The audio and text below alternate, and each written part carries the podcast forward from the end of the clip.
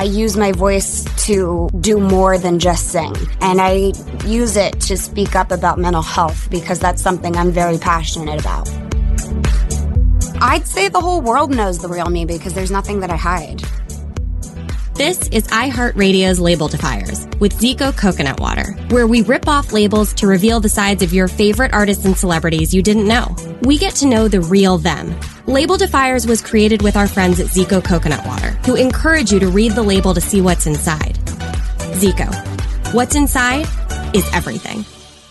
I'm Elvis Duran, and welcome to another episode of iHeartRadio's Label Defiers with Zico Coconut Water. Love this show because we get to sit down with our favorite artists and get to know what makes them tick, what makes them real. Enough of these labels people put on them. Let's see who they really are. Today's guest's latest song is called Sorry, Not Sorry. It's an anthem for anyone who's ever faced hate and lifted themselves above it all to be stronger. Let's welcome our favorite, Demi Lovato. Demi? Yes. Oh, there you are. Hi, how are you? Hi, how's it going? Don't you love interviews where you don't have to put any clothes on? this is great. I actually am fully dressed and in heels because I have to work after this. But yes, oh, that would have no, been nice. no. Before you were disconnected a second ago, my producer said he heard a dog growl and then the line went dead. Is everything okay? Everything is okay. I just put my dogs aside. Okay. It's like, we think Demi turned into a werewolf. I'm like, ah, I can't answer that. So let's hop into it. Your song "Sorry Not Sorry" is number one on the Elvis Duran countdown. Uh, Have you even heard Oh, of the? yay. Have you even heard of the Elvis Duran countdown?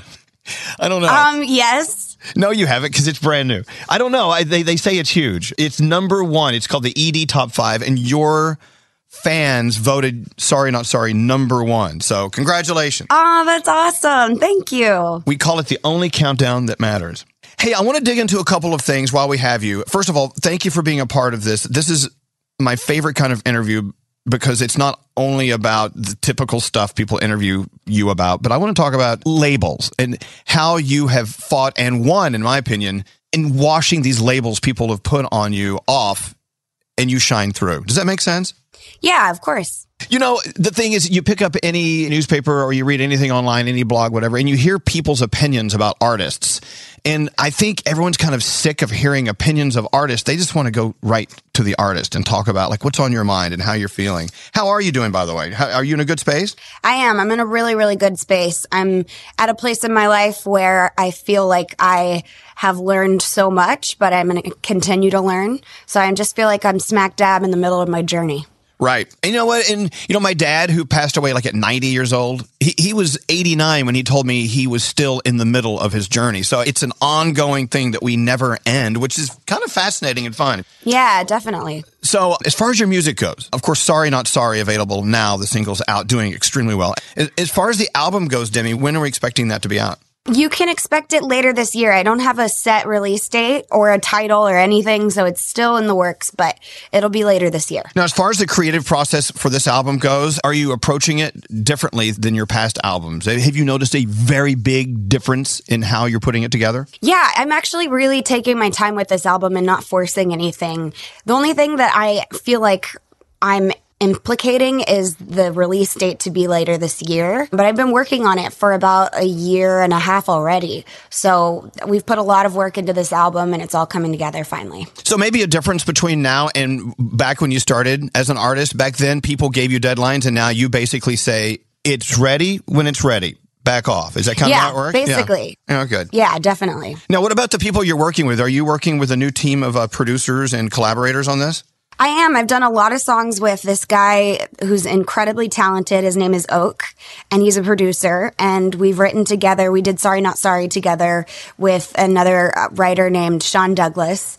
Yeah, I've worked with some incredible people. I did a song with DJ Mustard. I've done stuff with John Hill. Yeah, that's some of what I've done. Now, you know, I know this album's not even out, but as an artist, do you find yourself already kind of plotting out the possibilities for the next album? Do you work that far ahead, or is it just nothing that's on your screen? No, I think what I want to do is release music, but then put out music right after. So it's like a living album.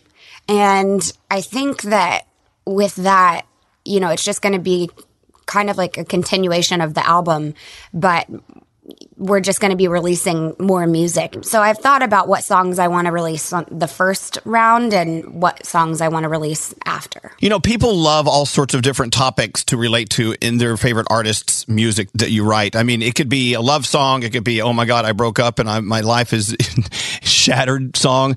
But we're finding more and more of your music and your performances we've seen have turned into another purposeful lane where you really, really want to uplift and inspire people who are brought down by whatever they're being screwed over in life by. I mean, do you find it's important that you be a part of a movement to help people with your music? I think it's important to make music that people can relate to. So whether it's in a situation where they need to rise above whatever negativity they have going on in their life, or whether it's to get through a heartbreak, or whether it's to make a memory to falling in love, I think that it's just important to create music and to be as honest and real about it as possible. Now, what about activism? I mean, do you find that you really enjoy getting out and maybe merging with a Trudeau from Canada because I saw you in a picture with him in Germany not too long ago, mm-hmm. and also with trans rights in the news and things like that. Do you find that you want to add your voice to the argument and to the conversation in order to move people's thoughts? Definitely. I think it's important to speak up about the things that you believe in because your voice will be heard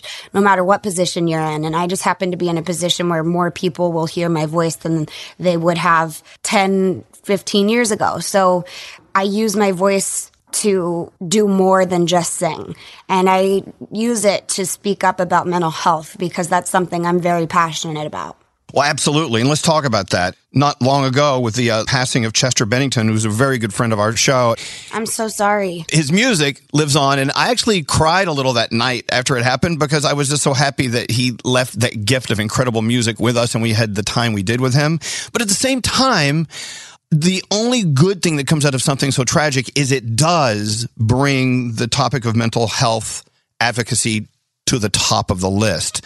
And so this is when it's a great time to get out there and go, hey guys, let's get this out of the shadows and let's actually talk about it. Let's not make it so taboo.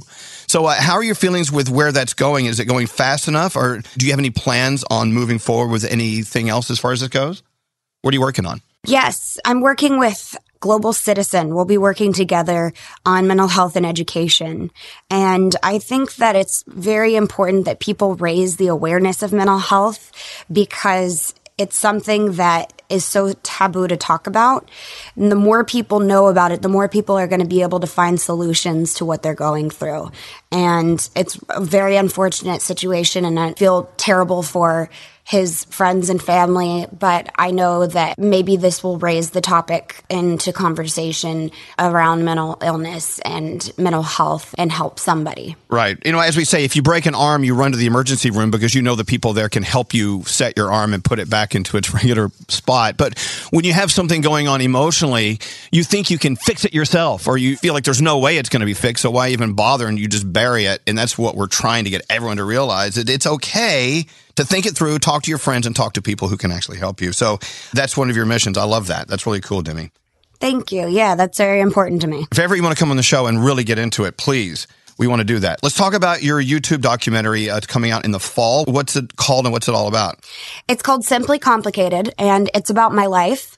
It's about me turning 25, the making of my album, and also my philanthropic work. So you get to see me touch on mental health a little bit more in that as well. So you're saying your life is simply complicated? It is. I've got so many things that people still don't know about me. I've done a documentary before and I have shared my story with people, but I think people are really going to get to see a different side of me in this documentary. Well, I mean, without giving too much away, and this show is all about labels. What are some of the weird labels that you feel have been tattooed onto you by, you know, social media, whatever, that you're just ready once and for all just wash off and say, no, I'm not that person at all. This is the real me. Is there anything in particular that just drives you to go insane over this kind of stuff? I think when people refer to me as being bipolar, it's something that is true. I am bipolar, but I don't like people to use it as a label.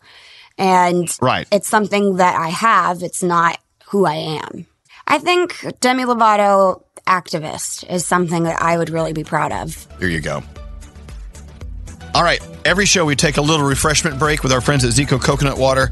let's down some ice cold drinks and play the What's Inside game where I rapid fire some questions and Demi will give us the first thing that pops into her head. Here we go. The last thing you Googled. I Googled Demi Lovato gap teeth because I wanted to show someone my gap. I used to have a gap in my teeth. Okay. All right. I didn't know there was a whole page devoted to that. Okay. Yeah. Uh, the last thing you ate. Last thing I ate was oatmeal. Okay. Your favorite thing to cook. What dish are you known for with your circle of friends if you do cook? I'm known to not cook at all, so there you go. You burn water? All right. That's okay. I burn water. Yep. Do you have a hobby or interest we don't know about? I love doing jujitsu. Really? Yes, I'm, I love jujitsu. How'd you get into that? How long ago? I started about a year ago and a little over a year ago and I started training MMA and that's a part of MMA is jiu-jitsu. So when I started learning, I just kind of fell in love with the sport. What, what do you get out of it at the end of a session? What I get out of it, I feel like I've really accomplished something and being able to do the moves that you do and, and flow with people.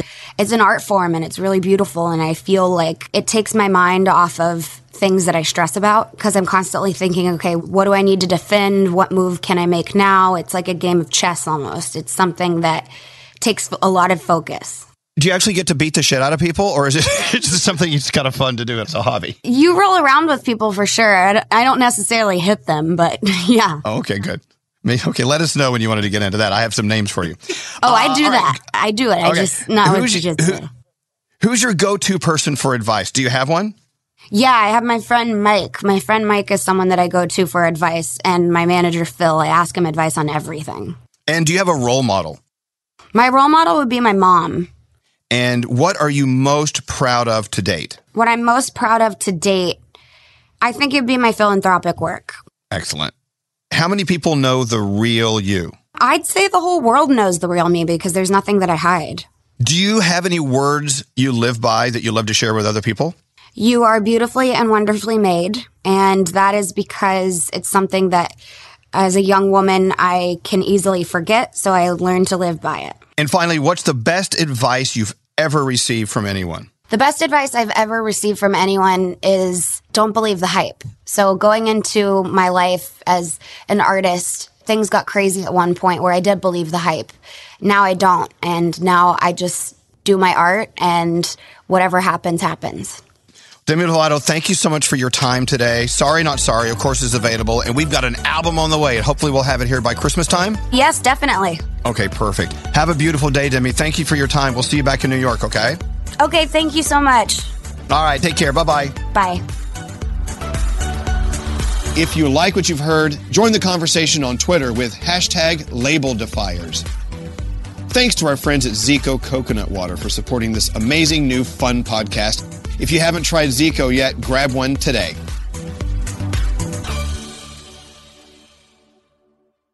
Suicide can be preventable. There's no single cause for suicide, but noticing things like drastic change in behavior, depression, anxiety, or substance problems can help save a loved one's life.